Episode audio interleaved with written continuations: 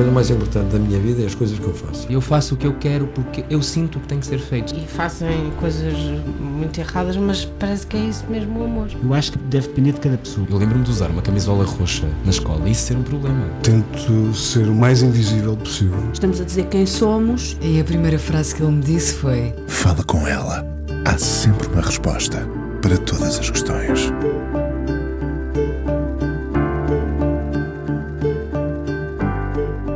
A revolução da masculinidade não precisa de punhos cerrados, bandeiras erguidas, afirmação ou validação.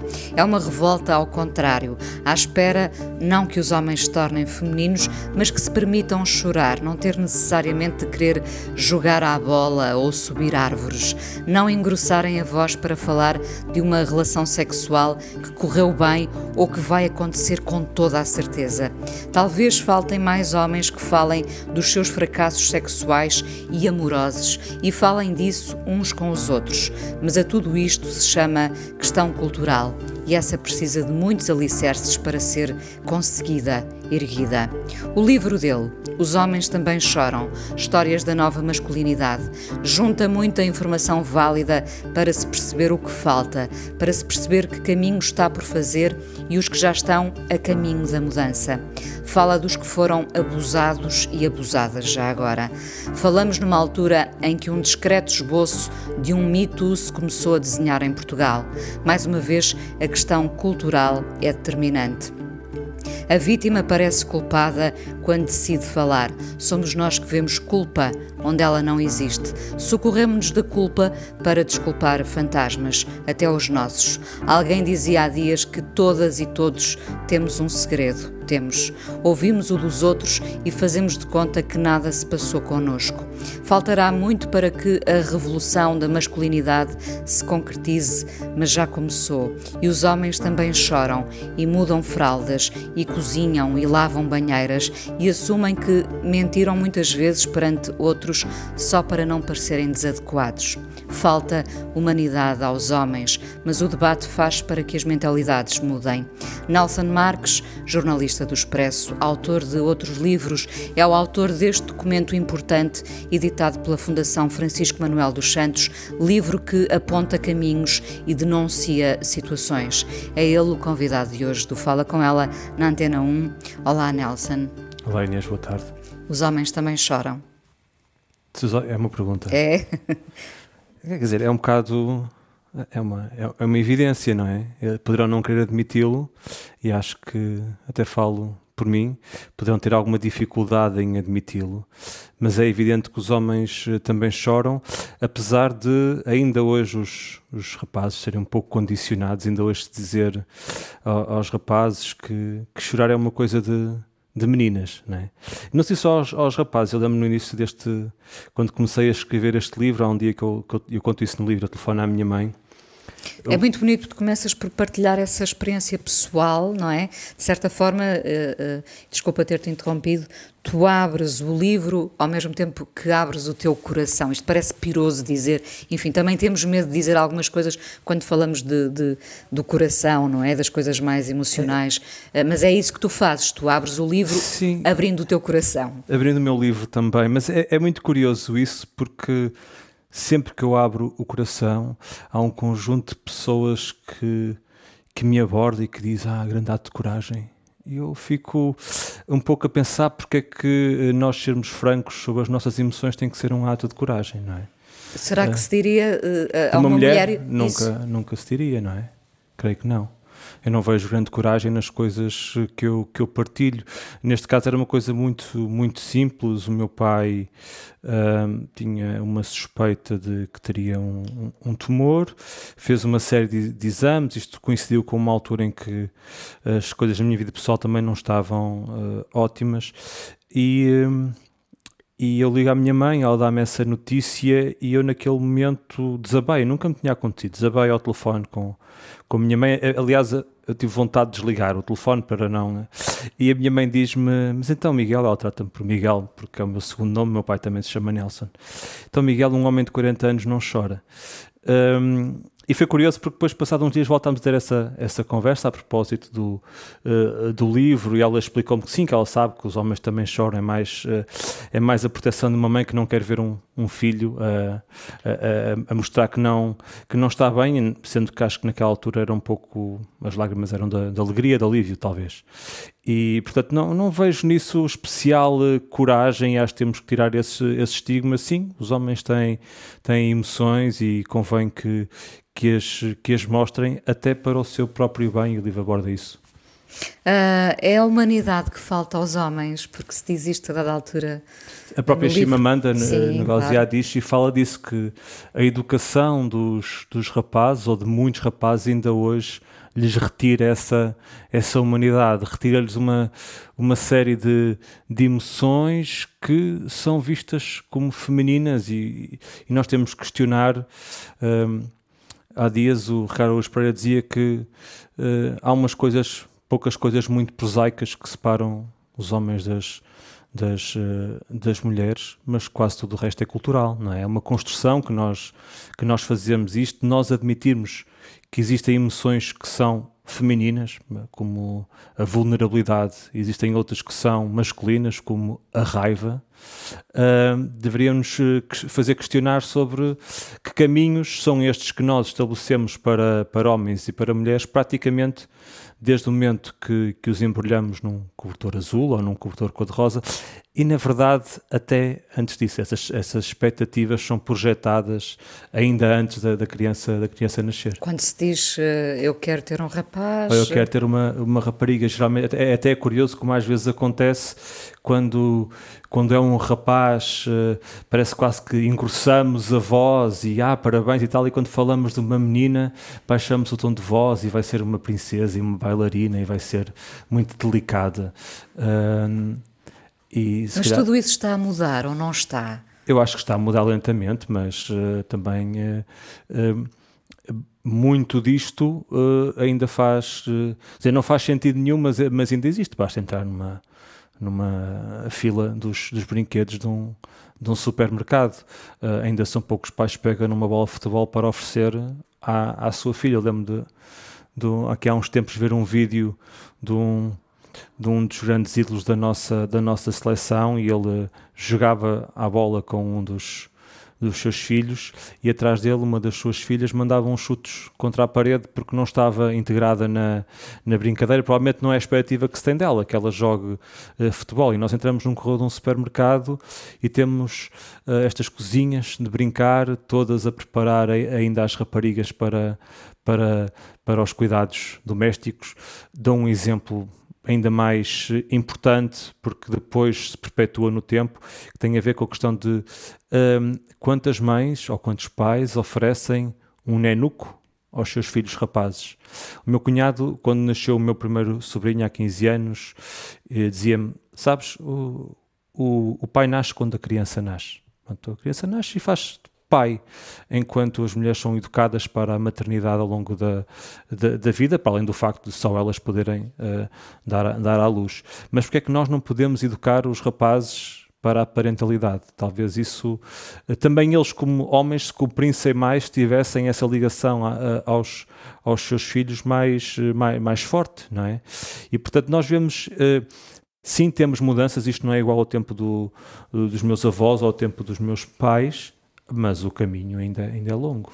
Já agora, como é que foi a tua educação? Para falar um bocadinho de ti também. Não, não fugiste muito a esse estereótipo de ser educado como um rapaz que tem que jogar à bola ou tem que gostar de futebol ou de Fórmula 1 ou... É, eu, eu sempre fui esse rapaz, eu sempre... Uh, e aí o meu irmão, uh, o meu irmão acho que ainda preenche mais o, o, o estereótipo da masculinidade uh, tradicional, porque sempre foi muito mais uh, temerário, audaz, uh, sem surpresa, depois acabou por ir, por ir para os para, para o exército, para as operações especiais. Um, sempre foi esse, esse rapaz sem medo. Mas eu sempre fui muito ligado ao desporto, sempre passei o tempo todo fora, fora de casa a jogar todo tipo de esportes e mais, e mais alguns. E inconscientemente ou não, sim, sempre foi a minha irmã que. Não que nós não fôssemos ensinados a, a fazer pequenas tarefas, mas não era uma partilha também, digamos assim, não é? Era, era mais esperado da minha irmã, talvez, que fizesse algumas dessas, dessas tarefas de, de ajudar a minha mãe ou assim. E nós eh, tínhamos muito mais a trela livre para, para sermos um pouco uns estroinas, éramos um bocado estroinas. E de que é que isso te serviu ou não serviu? Não sei, porque sabes que estas, estas reflexões são todas muito, muito recentes. Não é? Eu, uh, as coisas da, da minha infância estavam muito bem arrumadas em, em caixinhas que, que quando em eu que me não decidi, se mexia, não é? Em que não se mexia, mas depois. Uh, uh, lá está, não direi ganhar coragem porque não acho que seja preciso coragem, mas uh, desde que comecei a fazer a terapia, essas, essas caixinhas foram sendo abertas e desarrumadas. E para... foram sendo, é, sim. são desarrumadas para se chegar a uma arrumação qualquer, não é? Sim, sim. Para já foi um passo de. Eu demorei muito tempo, a, apesar de estar eh, rodeado de de, de psicólogos. O meu irmão, apesar de ter feito as operações especiais do, do Exército, antes fez o curso de, de psicologia, ainda hoje é eh, psicólogo e faz investigação. A minha cunhada também é de formação de psicologia, estou rodeado de psicólogos, mas nunca achei, como a generalidade dos homens, que precisasse de, desse tipo de ajuda. Que é a frase mais comum. Eu não preciso, porque não é que tu me estás a dizer isso? Sim, não é só não precisar. Eu, eu, eu tenho ataques de pânico há mais de 4 anos e só descobri que tinha ataques de pânico quando, quando, quando comecei a fazer terapia. Não fui para a terapia porque achava que tinha ataques de pânico. Acordava à meia da noite, achava que ia, ia morrer asfixiado, corria para uma janela, ainda hoje acontece muitas vezes.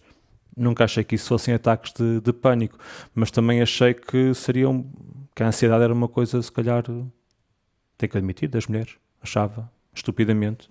Reconheço isso.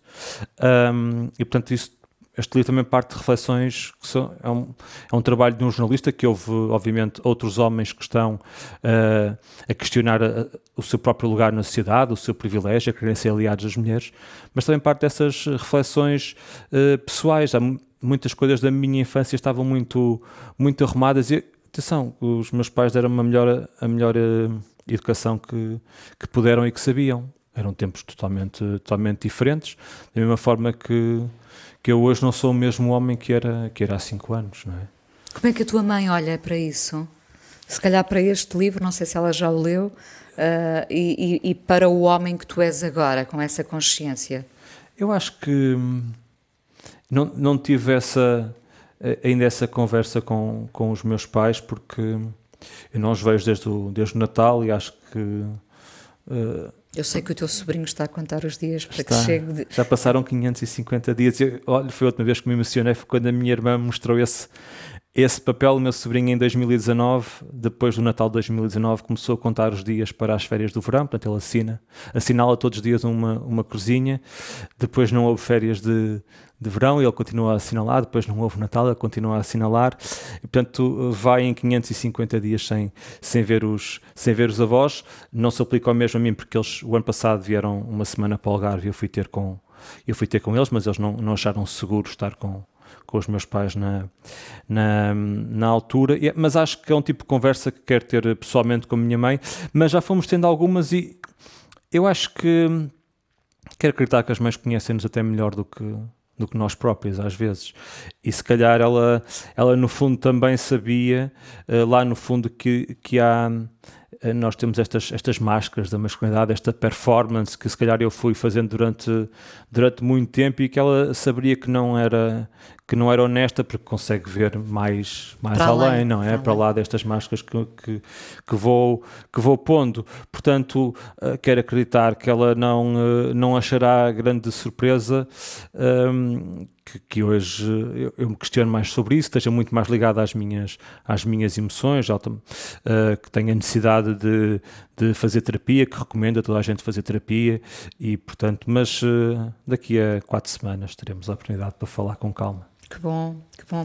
Já agora, quando, quando começaste a ter esses ataques de pânico, partilhaste uh, essa, esses momentos com outros homens, outros amigos? Pouca oh. gente, muito pouca gente, com, com os meus pais, seguramente. Na altura não sabia que eram ataques de pânico. A primeira coisa que eu fiz, eu sabia, para mim, ele era um problema no sono, não é? Eu acordava à meia da noite, uh, asfixiante, a primeira coisa que fomos ver se era algum tipo de apneia, fui dormir no Instituto do Sono, a primeira coisa que eu fiz foi ir a uma consulta de sono, não a uma consulta de psicologia, foi uma consulta de sono, a ver se havia algum problema, fiz uma bateria de exames cardíacos, pulmonares, estava tudo certo. E depois o médico disse, eu acho que isto é uma resposta do organismo à ansiedade. E eu senti que ele aquela era a, que a ansiedade era a resposta que se dava quando não sabia o que é que as pessoas tinham. Portanto, eu recusava. Nós, nós habituamos a, a, a funcionar eh, na ansiedade 2 com níveis muito elevados de ansiedade. E, portanto, quando nós nos habituamos, não, não os sentimos. Eu não, eu não sentia que tivesse especialmente uma vida muito, muito ansiosa. Mas percebo que depois, às vezes, há um, um trigger que nós não percebemos muito bem, esse gatilho de onde é que veio, não é? Mas que faz esperar essa ansiedade para coisas um bocado mais confortáveis como achar que se vai que se vai morrer e é curioso que uh, no dia em que, que a minha psicóloga me explicou que eu tinha ataques de pânico eu tinha dito que achava que não era e ela perguntou mas porquê é que você acha que não tem ataques de pânico e eu disse-lhe Bom, eu sou jornalista, já escrevi sobre a ansiedade, já entrevistei pessoas que têm ataque de pânico. São pessoas às vezes têm medo de sair de casa, eu não tenho medo nenhum de sair de casa. Uh, são pessoas que acham que vão morrer. E, e ela perguntou-me: então, e o Nelson, o que é que acha quando, quando acorda com o coração disparado e. Uh, e, e, corre para uma janela. E eu penso, tipo, eu acho que dali a 4 ou 5 segundos vou morrer asfixiado. Portanto, corro para a janela, abro a janela do quarto, a janela da cozinha, a janela da sala, o que o, que meu cérebro me ditar na altura, porque eu perco um bocado a noção do espaço onde, onde, onde estou. Portanto, eu próprio também fui negando. Portanto, se eu soubesse hoje, teria começado há 4 anos. Hoje em dia, falo muito abertamente com isso com, com toda a gente e tem sido uma agradável eu digo agradável porque acho que também, também é bom para eles, surpresa, perceber a quantidade de amigos homens que sofriam disto e eu não fazia ideia porque eles nunca tinham falado com ninguém. E já me aconteceu pelo menos com três, com três amigos. Um, num caso, um deles muito recente, noutro há mais de 10 anos. Um, e nós vamos percebendo que, de facto, os homens falam muito pouco sobre isso. É? Falam muito pouco uh, sobre todas essas coisas interiores, no fundo. Sim uh, voltando ao teu livro, reprimem essa humanidade, porque lhe podemos chamar humanidade, não é? Sim. Entram uh, muitas vezes nesse processo de negação sobre tudo, não é? Sobre tudo o que é interior. Por isso é que eu digo que esta libertação dos, dos homens fará deles homens melhores no sentido que fará deles homens mais completos, porque é que muitos homens, eu quero acreditar que ainda a maioria se limitam nas suas, nas suas especialidades, porque é que têm uma, uma visão da masculinidade que é tão, que é tão castradora, porque é, que, porque é que ser sensível não pode ser de, de homem, porque é que optar por, pelas artes e não pelo desporto ou pela luta não pode ser de, de, de homem, porque é que isto afeta todos os domínios da vida de um homem, desde logo quando, eh, quando achamos que até no domínio das das relações uh, amorosas, os homens têm tanta dificuldade em se, em se expressar, quer dizer, se passam toda a vida a reprimirem o que sentem, a ter tanta dificuldade uh, em falar dessas, dessas coisas. Há pouco falavas da minha mãe, e a realidade é esta, tenho que admitir, ao longo da minha vida, uh, nunca, me, nunca me abri assim tanto sobre essas questões com, com a minha mãe. Sempre, sempre fui mais de. Sempre que o assunto era sério, tentar, tentar brincar ou, ou, avançar. Hoje não, hoje já. Mas é um, é, é, um processo muito recente, muito recente. Quando digo muito recente, é uma coisa que tem um ano ou dois, não, não tem mais do que isso. Portanto, passei 40 anos a, a calar tudo e depois percebi que isso vai nos corroendo por. Por, por dentro. E portanto eu quero libertar-me dessas, dessas coisas. Já não vai parar esse processo? Não, porque eu sou muito eu digo isto mesmo, sou muito mais feliz agora. Sou muito mais feliz. E isto uh, abarca todos os domínios da, da, nossa, da nossa vida, ou falar abertamente sobre as questões da, da saúde mental. Uh, hoje perceber por exemplo, uh, eu também acho que a pandemia tem uma, uma, importância muito grande, nos fazer olhar para, para dentro, mas eu tenho uma dificuldade enorme em parar de trabalhar, em parar de, de criar coisas, mas hoje percebo que a minha ansiedade vinha muito da. As pessoas profissionistas são muito mais ansiosas, colocam muito mais pressão sobre si, e, e perceber hoje que para mim há algo fundamentalmente errado nesta ideia que o trabalho é o eixo central das, das nossas vidas. Eu não, eu não acredito que nós nascemos para trabalhar. trabalhamos para viver, é certo, mas esta ideia que nós que nós nascemos, uh, educa-nos para nós trabalharmos, o que é que vai ser quando és grande, depois nós passamos a vida a trabalhar, depois reformamos e morremos. Parece uma vida um bocado estúpida, eu tenho pena ter demorado 40 anos. Isso não quer dizer que eu não vou continuar a trabalhar porque sou viciado em contar histórias, mas é muito mais importante as próximas três semanas que vou estar com os meus sobrinhos. Mas, mas até aí houve uma mudança de paradigma, não é? Já todos estamos a aproveitar muito mais gostava este agora. Que, gostava de acreditar que é imparável, apesar de uh, as, as, forças do patronato não. Uh, em Portugal nós uh, ainda vivemos quase na, na, Revolução Industrial, ao nível das... Eu, eu, vejo as empresas estão mortinhas por trazer os trabalhadores todos de, de volta, mesmo o teletrabalho, a experiência no geral ter funcionado e eu acho que tem que ser aperfeiçoada e acho que tem que ouvir as pessoas, porque pode ter funcionado para uns casos e pode ter funcionado para outros, mas uh, está tudo com muita vontade de, de fazer voltar uh, velhos modelos, então definir já o modelo, ok, três semanas no, uh, no trabalho, duas em casa, não percebendo que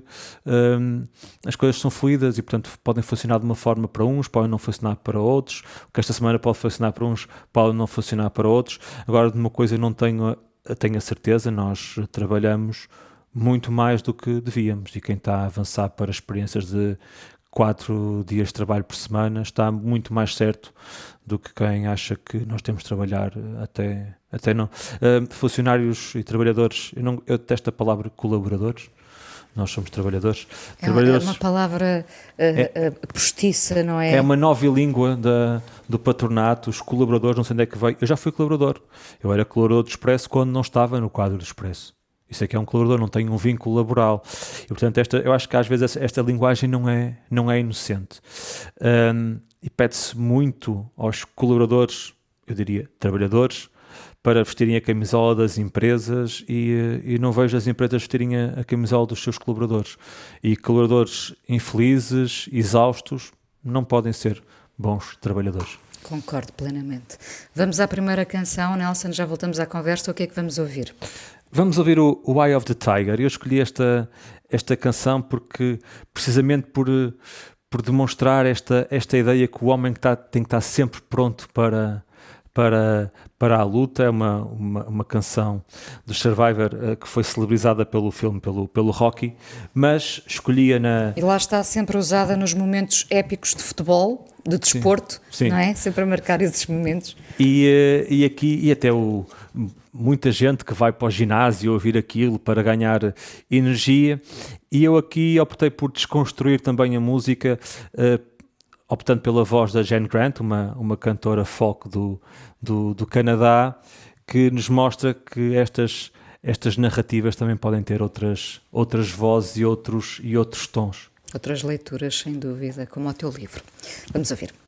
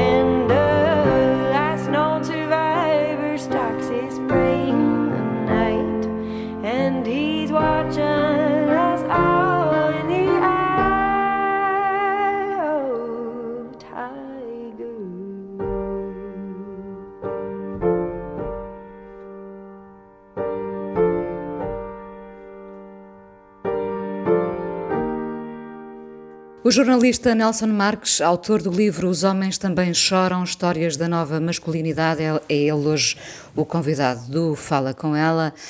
Um, quando os homens partilham as tarefas domésticas, os filhos têm melhores resultados na escola.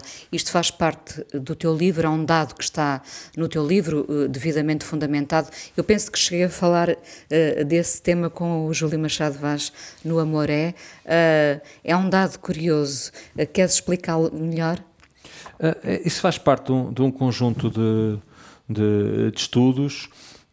Não é fácil nós explicarmos os homens têm muitos privilégios, incluindo este privilégio de, no geral, não terem que participar tanto das, das Serem tarefas. poupados. Poupados, sim.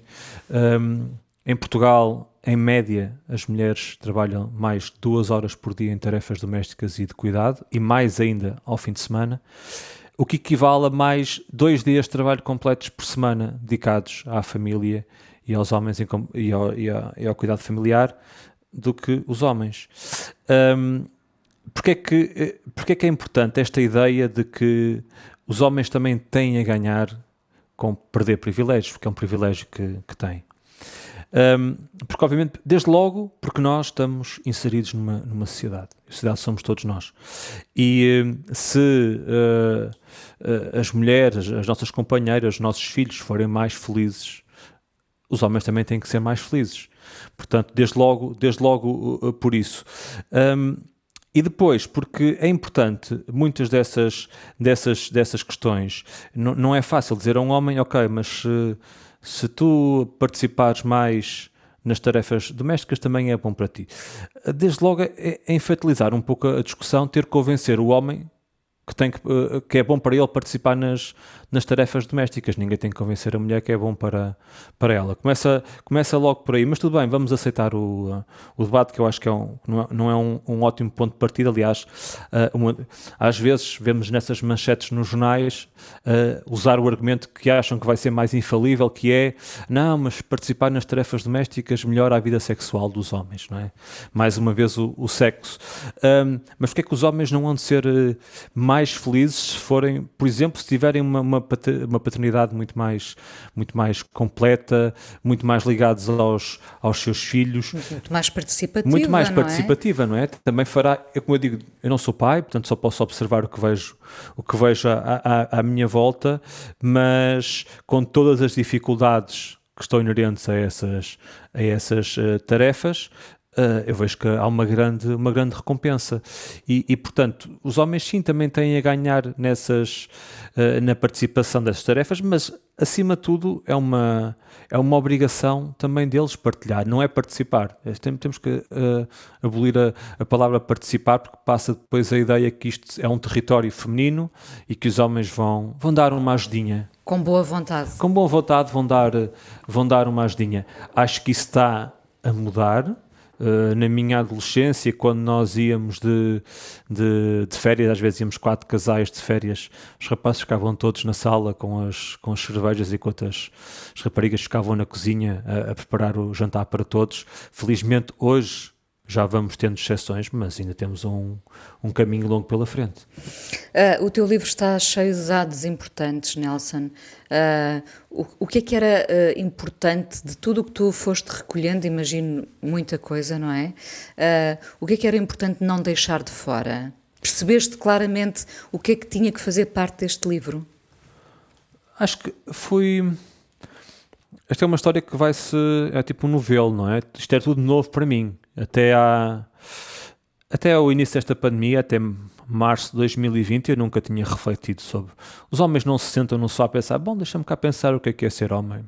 Nunca tive essa, essa reflexão, apesar da, dos muitos amigos e muitas amigas uh, feministas que me tentam educar para estes temas há muitos anos e que estarão exaustas, vá, entre aspas, de me dar na cabeça. E, portanto, foi um, foi um processo para, para cá chegar. E, portanto, vamos descobrindo coisas que eu não fazia ideia sobre, sobre elas.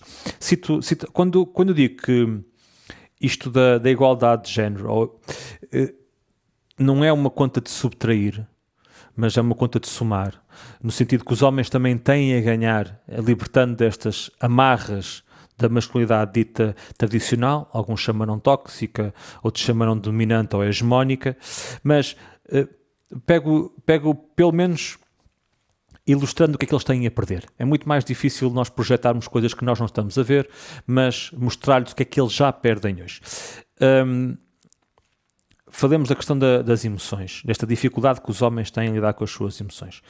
Em Portugal, três em cada quatro pessoas que cometem suicídio são homens. Três em cada quatro pessoas. O suicídio é um fenómeno complexo, mas isto, dizem todos os especialistas, não está, obviamente, alheio ao facto dos homens terem muita dificuldade em pedir ajuda. Desde logo têm muita dificuldade em sequer ir ao médico, é o antes quebrar que torcer. Não sei se as pessoas têm consciência, se os homens têm consciência que a esperança média de vida de um homem em Portugal é seis anos inferior a uma de uma mulher. Seis anos inferior. Não parece que seis anos seja coisa pouca. E porquê? Porque os homens são muito mais propensos a, a tomar comportamentos de risco. Bebem mais, tomam mais drogas, conduzem mais depressa. A maior parte dos acidentes mortais nas estradas envolvem homens.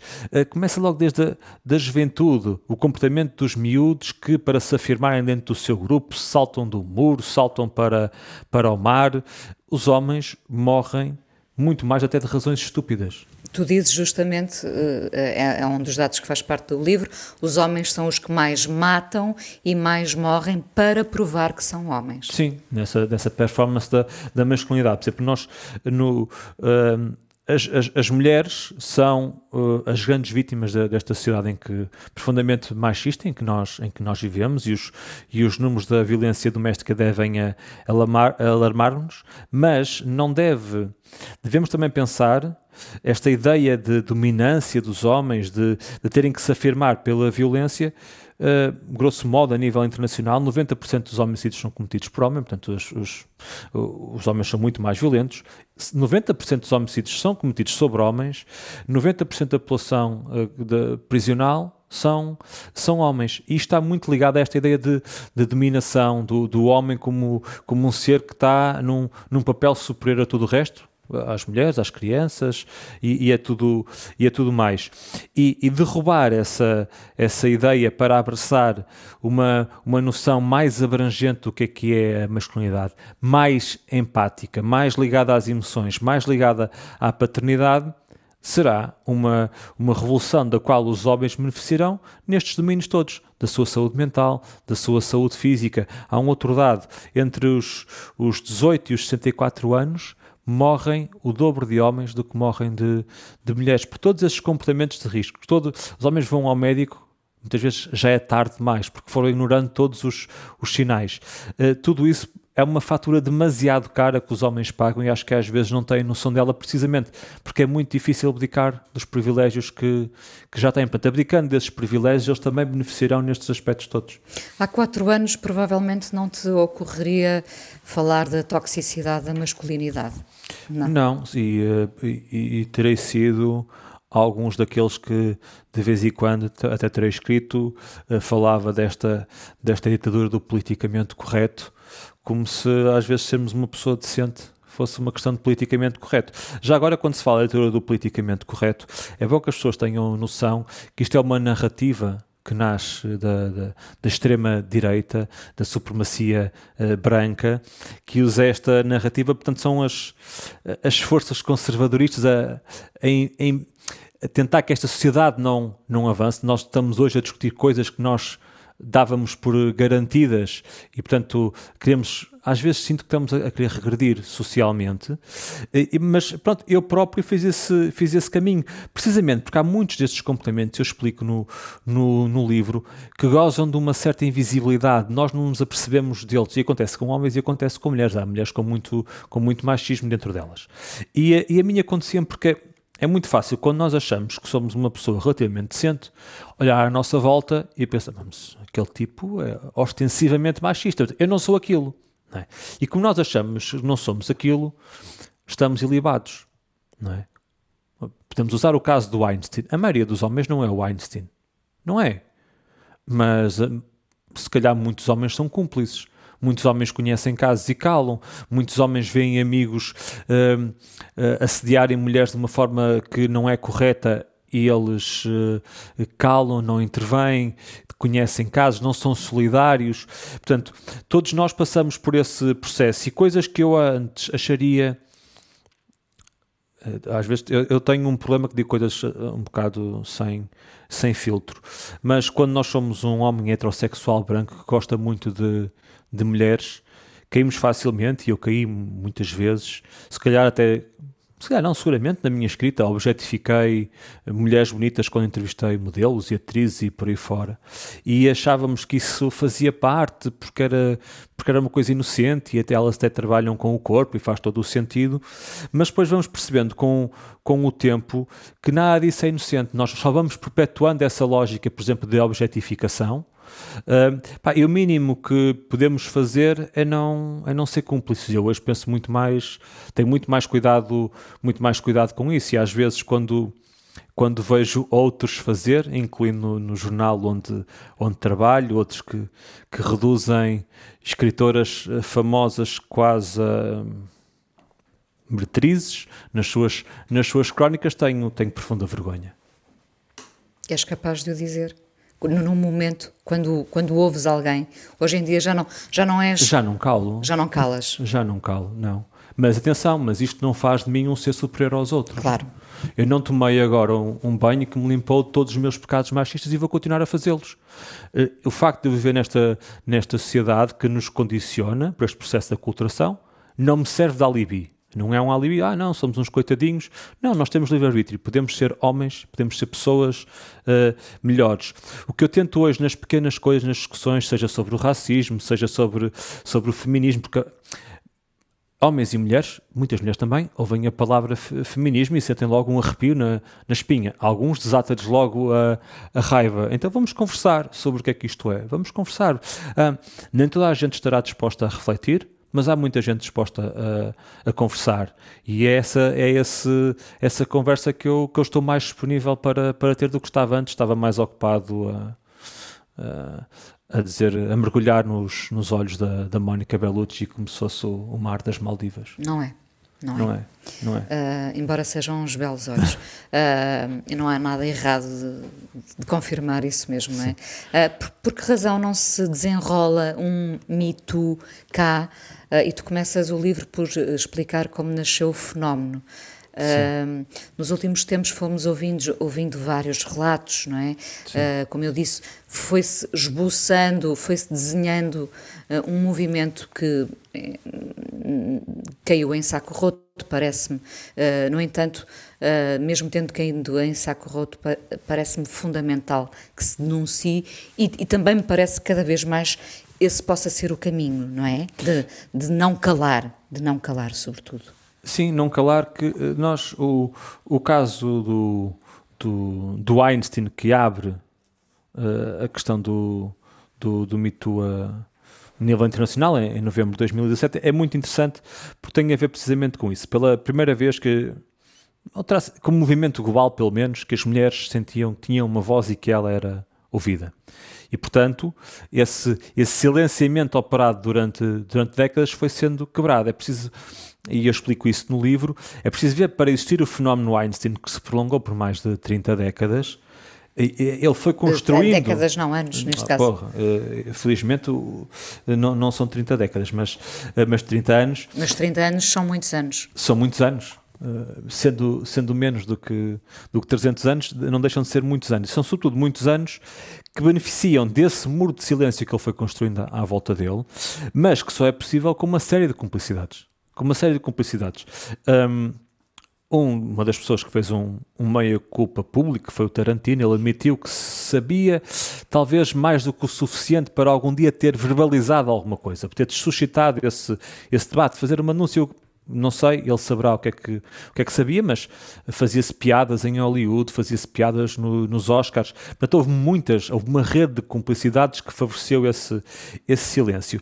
O, o mito português, hum, que eu, eu gostava que não fosse algo episódico que aparece e desaparece, é bom que tenha aparecido, suscitou algum debate, uh, mas uh, não acho que tenha paralelo com o fenómeno que aconteceu nos, nos Estados Unidos. Desde logo porque as leis são muito diferentes, Portanto, uh, estão muito mais desamparadas as mulheres em Portugal que queiram fazer denúncias passado este tempo todo. Portanto, poderão depois ter que responder processos de difamação e por aí fora. Mas também acho que tem havido, e aqui é uma autocrítica, eu não me excluo dela, mas tem havido por parte dos, dos mídia, não tem havido maturidade na, a, a aprofundar esta história. O Me Too é possível nos Estados Unidos porque também não só as mulheres estiveram dispostas a falar, mas nem sempre as mulheres estão dispostas a falar. Uh, o New York Times fez um trabalho profundíssimo sobre isso. A New Yorker fez um trabalho profundíssimo sobre, sobre isso. Aliás, o filho do, do Woody Allen. Tanto as jornalistas do New York Times como, como o Warren Farrow ganharam um Pulitzer pela sua investigação ao, ao caso Weinstein e, e, e, todas essas ondas de choque do, do movimento Me Too. E em Portugal nós ficamos pela espuma das coisas ficámos pela espuma das coisas. Um, é preciso, às vezes, ir.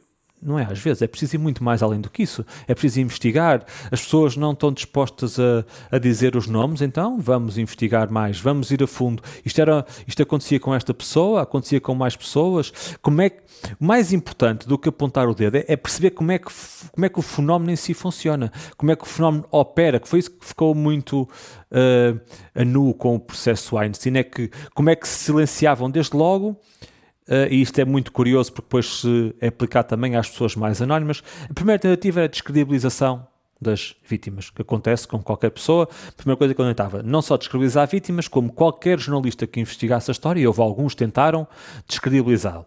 Depois, ameaçar ameaçar uh, pôr fim à carreira, ameaças físicas e por aí fora. E depois um fenómeno favorecido um pouco pela forma como o sistema judicial funciona nos, nos Estados Unidos, comprando o silêncio das vítimas. E era preciso que nós percebêssemos, aqui em Portugal, como é que estes fenómenos funcionam. Porque todos nós, dentro das nossas empresas, uh, vamos vendo as coisas acontecendo, vamos ouvindo, e eu acho que uh, acho que o tiro de partida foi dado do mito uh, português mas acho que nós ainda nem sequer observamos a ponta do iceberg, quanto mais o resto do, do iceberg, e acho que nós não temos aí uma, uma, uma grande responsabilidade, porque também não existe um grande trabalho jornalístico, vamos, eh, e eu estou perfeitamente à vontade por, eh, por eu dizer, porque na altura do, eh, do, do caso Me Too, uh, dei a notícia um, exclusivo do, de uma de uma, de uma atleta que acusou o presidente da FIFA de, de assédio sexual, portanto estou perfeitamente à vontade, mas de facto, o simples facto de apontar o microfone e dizer, ah, diga lá um nome, às vezes nem é o nome, é uh, já foi vítima de assédio? Bah, é uma pergunta fácil, todas as mulheres foram vítimas de assédio. A maior parte das mulheres, se não todas, já foram vítimas de diferentes graus de, de assédio. Não pode ser uma investigação séria isto nós acharmos que é aproveitarmos, fazemos uma entrevista de vida e tal, e agora como está na moda, ah, então já foi vítima de assédio. E depois fazemos umas grandes parangonas com ela a dizer, ah, já fui vítima de assédio. E o assunto morre. Fica-se por ali, alguém investigou, tipo, alguém foi tentar ver, tentar perceber quem foi uh, Ana Rocha, disse que foi violada. Bom, estamos aqui a falar de um grau de agressão sexual ainda superior ao assédio. Eu não sei, eu não entrevistei ainda. Alguém já lhe perguntou quem foi? Mesmo que ela não o diga, tentaram ir perceber? Porque o Me Too nos Estados Unidos foi feito com muitos depoimentos anónimos. Uma pessoa só não faz a força, mas se nós temos, como qualquer investigação jornalística, uma, duas, três, quatro, cinco fontes que nos, que nos dão a mesma história, que nos apresentam provas, mas que em alguns casos pedem anonimato, faz-se uma investigação. Em Portugal, investigação ao, ao não houve nenhuma. Houve algumas notícias. O meu colega Bernardo Mendonça, no Expresso, tem feito, um, tem feito um ótimo trabalho nisso, em trazer luz para estas questões, mas investigação não tem havido. E, pelo menos é o que eu sinto. Se calhar agora, quando chegar ao jornal, os meus colegas vão me dar nas orelhas, mas eu tenho este defeito de dizer o que penso. E pensas bem. Uh, vamos ainda falar mais um bocadinho no podcast. Aqui na emissão da, da Antena 1, termino perguntando o que é um dia bom para ti, Nelson. oh, diabo. O que é que é um dia bom para mim? Uh, epá. Uh, se eu pensar nos últimos. Eu, eu tenho tenho uma, uma característica que é ao mesmo tempo uma benção e uma maldição, porque, porque às vezes nos pode afastar do que é a realidade. Eu digo muitas vezes, e, e acredito nisso convictamente, e antes de ir ao dia bom, eu nunca tive dois dias maus seguidos. Se calhar tenho sorte na vida, mas eu tenho esta. Eu posso levar um, um murro num dia, e já levei muitos, vou dormir e no dia a seguir começo um capítulo novo e cons tenho conseguido fazer isso muito, muito bem. Um dia bom na, na vida, sei lá, se passar no fim de semana de, de 10 de junho a estar no, no Algarve com dois amigos, com a Sílvia com, e com o Carlos, a, em, em, Santa Luzia, a comer arroz de, de lingueirão e a, e a conversar sobre, sobre a vida, mas o, o dia bom que eu tenho, que eu anseio mais, tem, tem-me norteado este, este ano é por, por abraçar os meus, os meus sobrinhos. É, nisso que eu, é isso que eu vou buscar força, porque já não os vejo há um ano. Eles vivem na, na Holanda e, hum, e são essas pequenas coisas. Não foi sempre assim. Uh, um dia bom era, era um trabalho de capa do, do Expresso, era ganhar um prémio, era as pessoas dizerem: é pá, escreves tão bem isto e aquilo. Mas isso é, isso é bom e durante muito tempo eu achei que me, que me definia, mas, mas não me define e acaba por ser pouco. Durante muito tempo eu achei que, que era, era a compensação para todos os meus outros falhanços, em vários capítulos da, da, da, vida. E portanto eu agora gostava de colocar a mesma energia que coloco no, no trabalho em ser feliz noutras, nas pequenas coisas. Vou citar outra vez o Bernardo na, na beleza das pequenas coisas. Bom. Vamos, vamos ouvir o quê para a despedida? Eu, eu escolhi. Um, escolhi a Avicii, uh, uma música chamada For a Better Day, neste caso, na, na voz de uma amiga de 14 anos chamada Ela. Eh, esta versão com a, com a Real Orquestra Filarmónica de, de Estocolmo foi uh, usada para inaugurar a Avicii Arena, uma arena em, em Estocolmo. Uh, ligada à, à fundação criada em nome do, do músico, muito ligada às questões da, da saúde da saúde mental. Uh, como sabemos, não é segredo, o, o Avicii pôs fim, pôs fim à, à vida dele. E, e, como estas questões da saúde mental são hoje uh, fundamentais, não só no livro, mas uh, serviram também para mim para um, para um, despertar, para nós, homens e mulheres, como nós lidamos com, com isso, quis trazer essa versão que além de mais é absolutamente extraordinária, a voz dela é, é uma voz incrível um, e a versão na, da Real Orquestra Filarmónica de, de, Estocolmo. Foi o meu irmão que me, que me enviou, uh, eu nunca fui muito de ouvir uh, música eletrónica, ele foi, uh, foi mais, mas ele enviou-me isto e também se calhar também é uma homenagem uma homenagem a, a, a, ele que, que vai sendo também muitas vezes uma, um, um rochedo. Vou buscar alguma da, da força dele também. Obrigada por teres vindo ao Fala com ela. Obrigado pelo convite.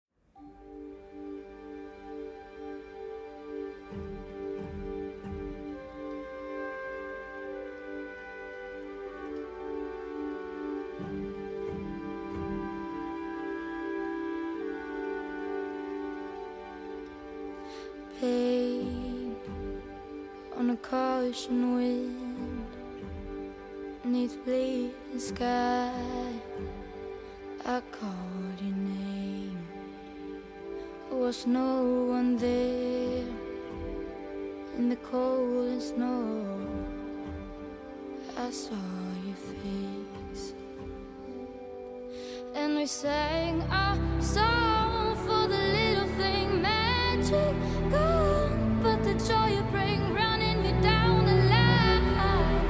shook a fire.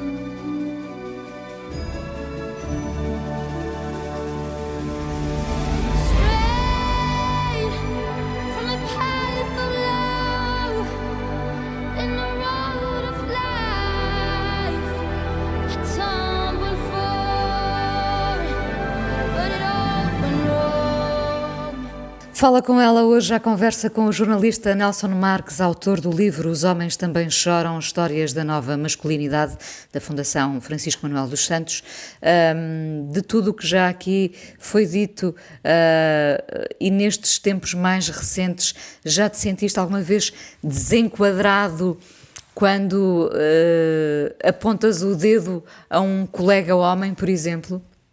Desenquadrado em, em, que sentido? Uh, uh, no sentido em que uh, homens trocam tópicos sobre aquilo que se considera ser a dita masculinidade e tu já estás noutra, noutra frente de batalha. Sim, sim. Um, eu, eu tenho algum cuidado e, e eu gostava que houvesse mais homens a participar nesta, nesta discussão. Como é que os homens têm olhado para ti? E era isso que eu, que eu ia dizer. Tipo, eu acho, eu gosto de acreditar que isto não se faz por apontar o dedo. Um, porque senão não, não, chamamos a pessoa para, para a conversa. Um, depois, no, no, no, caso da questão de trabalho, hoje em dia com, com, o teletrabalho as pessoas estão muito menos próximas para, para esse diálogo, mas vou tendo esta conversa com, com uns amigos. Um, eu também gosto de dizer que um, o nosso mundo não representa o mundo, não é? E eu tenho alguma sorte de estar bem, bem rodeado e ter pessoas que estão disponíveis para, para este debate. Alguns dos meus amigos começaram muito antes de, de de mim neste, neste percurso, eh, mas também tenho amigos e amigas, tenho, tenho amigas que acham que isto é uma tontice, que acham que isto é a ditadura do politicamente uh, correto. Aqui há uns tempos no, no Facebook, eu já não me lembro qual é que era a pergunta, não, uh, fiz uma, uma sondagem, o que é que se espera dos homens? Ah, acho que a pergunta era mais ou menos isso. Um, e alguém responde, ah, ah uh, gostava que os homens fossem homens. E eu então, pronto, percebi onde é que ela queria chegar e disse: Ok, então vamos lá. O que é que é ser um homem? E a ideia era essa. Essa pessoa, essa seguidora, achava que os homens hoje estão muito sensíveis. São umas flores de estufa e que fazia mais uh, falta, pronto, a ideia que, que, estamos aqui, que eu pelo menos estou aqui a combater, mas a ideia antiga do, do homem sempre forte, o rochedo para tudo. E, mas isso foi suficiente para se abrir esse, esse diálogo. Eu, não, eu acho que, da mesma forma que comigo, uh, algumas das leituras que, que eu tive na altura me foram informando o, o olhar, pode acontecer com outras pessoas. Mais uma vez digo, homens, mas também mulheres, porque há muitas mulheres que, que, que se revêem noutras, noutras visões do, do mundo diferente daquela que, que eu tenho, e quando digo do mundo, da masculinidade, do lugar do homem na sociedade, do lugar da mulher na, na sociedade, vê-se muito até nas questões do, do assédio, a quantidade de mulheres que prefere acossar a vítima de, ao Aquela questão que eu falava no início da culpa, não é? é. De, de, de, depois de tudo o que é contado, relatado, ainda, ainda conseguir dizer, mas a culpa foi dela. Tem que haver é? uma justificação para aquilo ter acontecido. E com os homens, eu percebo que possa ser muito desconfortável uh, questionarmos sobre estas questões, incluindo as questões do, do assédio, porque às vezes podemos não gostar de nos ver ao espelho. É? Portanto, às vezes preferimos deixar as caixinhas lá arrumadas para não ir mexer, para não ir mexer nelas. Uh, felizmente, as conversas têm tido, uh, têm sido produtivas, porque eu acho que é isso que é preciso. Nós criarmos aqui uma, uma corrente de, de empatia que vá permitindo que outras pessoas, uh, as revoluções culturais demoram muito, muito tempo. Haverá quem acredita que se fazem pela força. Eu tenho uma opinião tenho uma opinião diferente. Um, e eu não estou aqui a dizer para nós, que também não sou essa pessoa, dedicarmos o, o, amor a quem, a quem tem ódio. Mas a maior parte, porque há alguns, há quem tem ódio às mulheres, como há mulheres que têm ódio, apesar que são fenómenos muito opostos, até se compreende que, há, que as mulheres possam ter entre aspas, ódio aos homens, ou algumas delas, tendo em conta a dominação masculina da sociedade. Portanto, não, não são duas faces da, da, mesma, da, mesma, da mesma moeda. Mas hum, eu quero acreditar que amor gera amor, empatia gera empatia. Portanto, eu tento aqui muito mais estabelecer pontos do que, do que, levantar, do que levantar muitos. E não tenho, não tenho muita paciência para discutir com quem não está disponível para, para a conversa. Se as pessoas estiverem disponíveis e, para ter e uma há muita gente que não está disponível. Há muita gente que não está disponível, mas nós também temos que estar. Mas se a outra pessoa não está minimamente disponível, é uma perda de energia. Agora, há muita gente que que está, uh, que não tem uma opinião absolutamente definida, uh, se, muitos homens se calhar não refletiram sobre os seus privilégios e que é possível chegar a eles, como foi possível chegar a mim e, eu, e tentarem, aos pequenos, tal como eu, tipo, não passei de ser um acho que nunca fui um perigoso machista, mas não passei de ser um machista para ser agora um, eu digo que sou um machista em, em recuperação e, e, e, como todas as pessoas em recuperação serei sempre machista. Uh, mas posso tentar ser um bocadinho menos. E acho que era isso que todos nós devíamos tentar, pelo menos fazer esse, esse percurso em benefício da sociedade no geral e beneficiando a sociedade toda, também nos beneficiando a nós. Vamos ver, eu penso que estamos numa altura uh, de um, uma espécie de meia-culpa, quer dos homens, quer das mulheres também, noutras, noutras frentes, e, e não sei se noutros tempos houve essa consciência, ou seja, é muito bom ao mesmo tempo, o mundo está a viver um período de grande ebulição a vários níveis, mas há essa consciência do meia-culpa, da falha, não é? De, de como nós contribuímos para que isto não fosse melhor já para não falarmos das questões ambientais, etc. Mas nesta questão do respeito da identidade de género, tudo tudo o que se está a passar, eu penso que há, um, há, um, há uma, uma, espécie de meia-culpa global. Sim, e uh, às vezes convém uh, dizer que o facto de haver ainda um caminho a percorrer não quer dizer que não tenhamos percorrido neste, em todas estas questões. Uh, eu, eu, eu, ontem vi um vídeo que puseram no Instagram, no Brasil não diziam a data, mas teria 20, 30 anos, que era um, vox pop na, na rua uh, sobre notícias que as pessoas estavam a matar homossexuais. Então perguntávamos às pessoas se achava bem. E a maior parte das pessoas dizia que sim. Claro, acho, claro, acho muito bem que matem os homossexuais e tal. E havendo pessoas que pensam assim, pelo menos hoje, já não têm tanta coragem de dizer isso à frente do microfone. E acho que são menos pessoas. Isso não quer dizer que os problemas não existam. Quer dizer que fizemos um caminho. Eu, digo no livro que espero, eu digo o livro aos meus sobrinhos, são todos homens, ainda ninguém, ainda não, ainda não há meninas na, na família, quer dizer, há a minha irmã, mas depois os, os filhos são todos homens. Eh, eu, eu digo-lhes o livro eh, dizendo que espero deles que eles sejam homens melhores do que os que vieram antes. Eu não tenho dúvidas nenhumas. Não tenho dúvidas nenhumas. E mesmo os que vieram antes, homens e mulheres, os meus pais não pensam hoje igual ao que pensavam há 10 anos. E isso faz-se, precisamente, através do diálogo. Porque quando a minha mãe me disse, a propósito, um, quando se debatia muito o caso de, uh, que envolveu o, o, Ronaldo e uma, e uma americana, quando se debateu muito isso, uh, em conversas familiares, uh, a minha mãe dizia-me, e ela, se, se estiver a ouvir, que me, que me perdoe, e ela dizia: Mas tu sabes que os homens às vezes não conseguem parar. Eu disse-lhe, tive que, eu disse é inaceitável essa ideia. Não posso aceitar que nós somos uns animais incapazes de controlar os, os, nossos, os nossos instintos. Eu, eu sempre que quis parar, parei. Outras pessoas, se, os homens, se quiserem parar, param tal como as mulheres param. E portanto não posso aceitar, como há uns tempos, felizmente não me lembro o nome da senhora, uma senhora médica que foi à grande entrevista da, da RTP com o Vítor Gonçalves e diz com as responsabilidades que têm. Ah, mas as raparigas hoje usam um decote até ao umbigo, uma saia até à cintura. Elas estão à espera de quê? Os homens não se conseguem controlar. Eu não posso aceitar esta ideia.